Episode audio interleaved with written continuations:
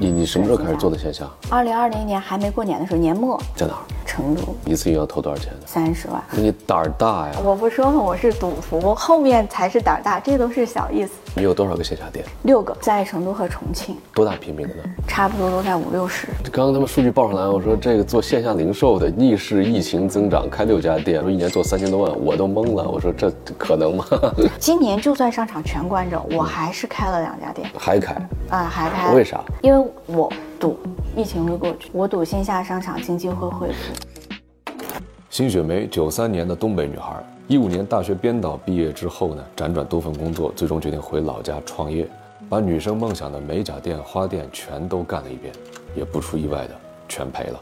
啊，那你二十九岁是 吧？对，明年是三 十岁大寿。 啊，我是东北人，呃，父母生我的时候他们还是农民，然后后面去学分合作木材生意，你爸爸妈妈都是做这个，都是做这个的，然后管我的时间也特别少，几乎算是自己长大的。然后我就大街小巷流浪，嗯，天天自己玩儿。东北街边会有很多乞讨的，我是坐在他旁边跟他一起乞讨，然后跟他们聊天。可能是那段经历对我影响比较大吧，然后我需要用我的能力，用我现在的时间去赚更多的钱，以后可以帮助到更多的这种。然后来杭州也不知道会找什么工作，对，先来了再说。闯，反正就是。对，哦，咱们那会儿是多大？ 二零一六年，相当于六年前。二十三岁。我就拎了一个小小的行李箱，里面有一套睡衣、一套换洗的衣服、一个洗面奶，没了，没有枕头，没有被子，就是空的床垫，啥也没有，就那样住了。你到杭州来干啥来了？那会儿我就是想来杭州上班，我那个老板他是做创业指导的，然后他会有很多的学生，全部都是义乌江浙沪地区的工厂。学到什么具体的东西吗？觉得学到的是创业者思维，还有就是他们对工作的那份热情。我以前很爱睡懒觉的，我早上起不来，但我去了义乌之后，发现那帮人晚上不睡觉，就就是搞钱，晚上不睡，早上也不 睡早，上也不睡，睡觉都在洗脚城睡。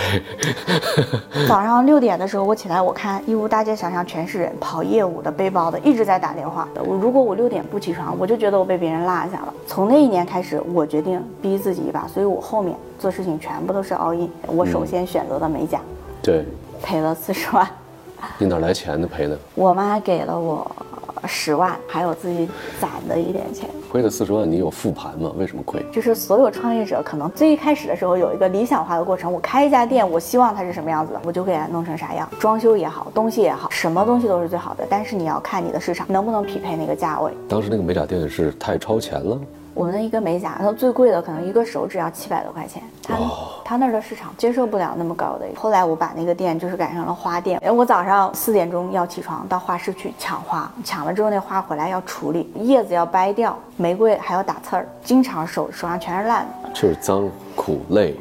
嗯，那这个四十万亏掉啊，后当时什么心态、什么感觉呢？也没啥心态，我想再赚回来呗，嗯，就是承受能力还比较强。那妈妈没找你说，你看，哎，女儿你你不行，你去打工算，你上班算，你不适合创业。那个时候没有，他会其实会担心你承担的压力太大了，特别是女孩子。而且我明年三十，卡在这个婚姻的年龄，我又将近十年没有谈恋爱，真的呀？真的是因为创业耽误？不算是耽误，精力没在那儿。我是觉得人的时间跟精力是有限的这，事儿花精力吗？这事儿不是顺带手吗？这是标准的男人思维。你换一个对女不起，生试试看对。不起，对不 起。谈了恋爱，你要考虑结婚生孩子的问题。你如果是一个男孩子，你可以在这儿创业，你不用去考虑，万一你结婚了之后，你用不用照顾家里？生孩子之后，你要不要喂奶？这创业的时候，这段时间一定是有影响的，所以我媳妇儿多么伟大呀！ 谢谢媳妇儿。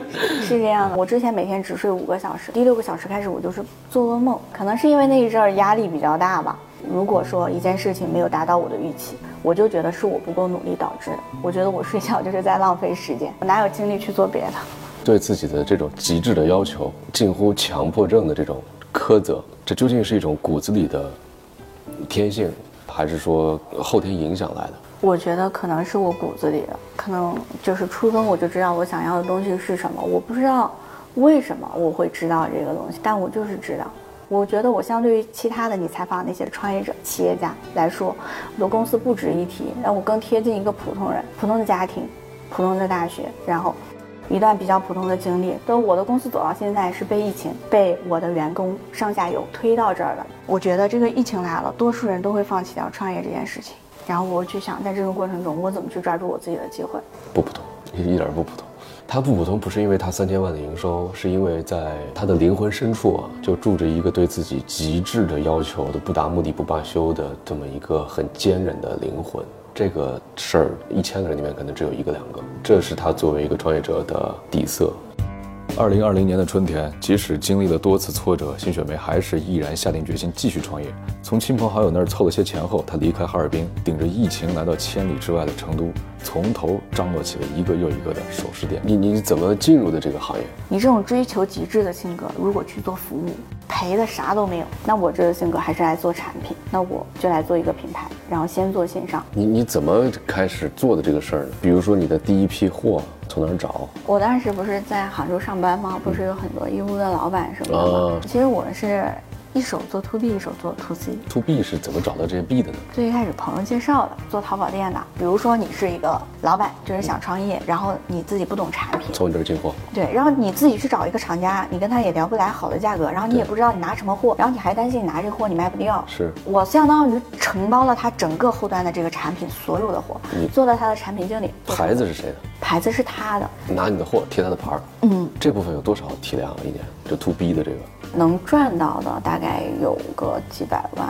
to B 的 B 端的合作方有多少个呢？四家还是有一家新的，这么少，这部分我们的利润少，他们赚得多，所以我才自己打算做线上。之前我们自己的 to C 只有线下，整个盘子六家店，线上加线下，现在一年营收能做多少？多数都是线上吧，差不多有三千多万。二二年我们线下不赚钱，二一年的时候整体的状况都还很二一年你可以做六个月回本吗？可以。二当一时的流年水怎么样？差不多做得到十万左右，利润率高，五倍毛利，大概有多少个 SKU？四五千个。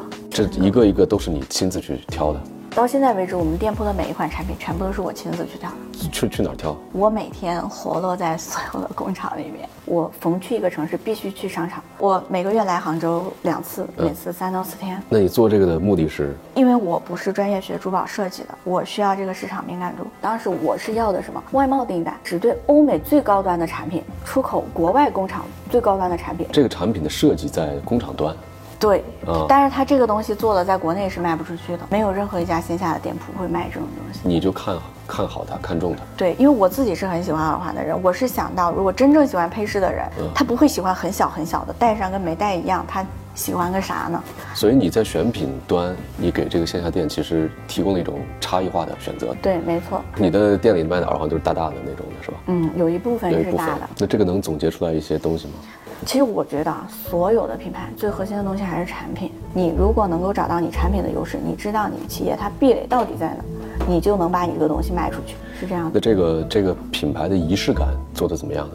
所有能够给到顾客的体验感，我们都会去做。我们给员工培训的时候，从来不去培训话术。我们培训导购的时候是告诉他，如果顾客来了拿了杯奶茶，你要先把他那杯奶茶拿下来。如果是夏天，进屋先给顾客递纸巾。如果他领了孩子，没有其他的顾客情况下，两个导购，一个人先把小孩带走。让这个顾客可以安心的去选。我的员工就是这样的，他们卖东西很真诚。如果顾客说，哎，你这个东西不好啥，他急得跟人家直跺脚，顾客都逗笑了。顾客跟我说，你家这服务员行， 就就他觉得他那个表现很有意思，他就会愿意买单。你的员工有多少人？二十二人，二十一个女生，嗯，大家都多大岁数？基本上都是九八年到零二年之间的。那跟着你干是一种什么感觉呢？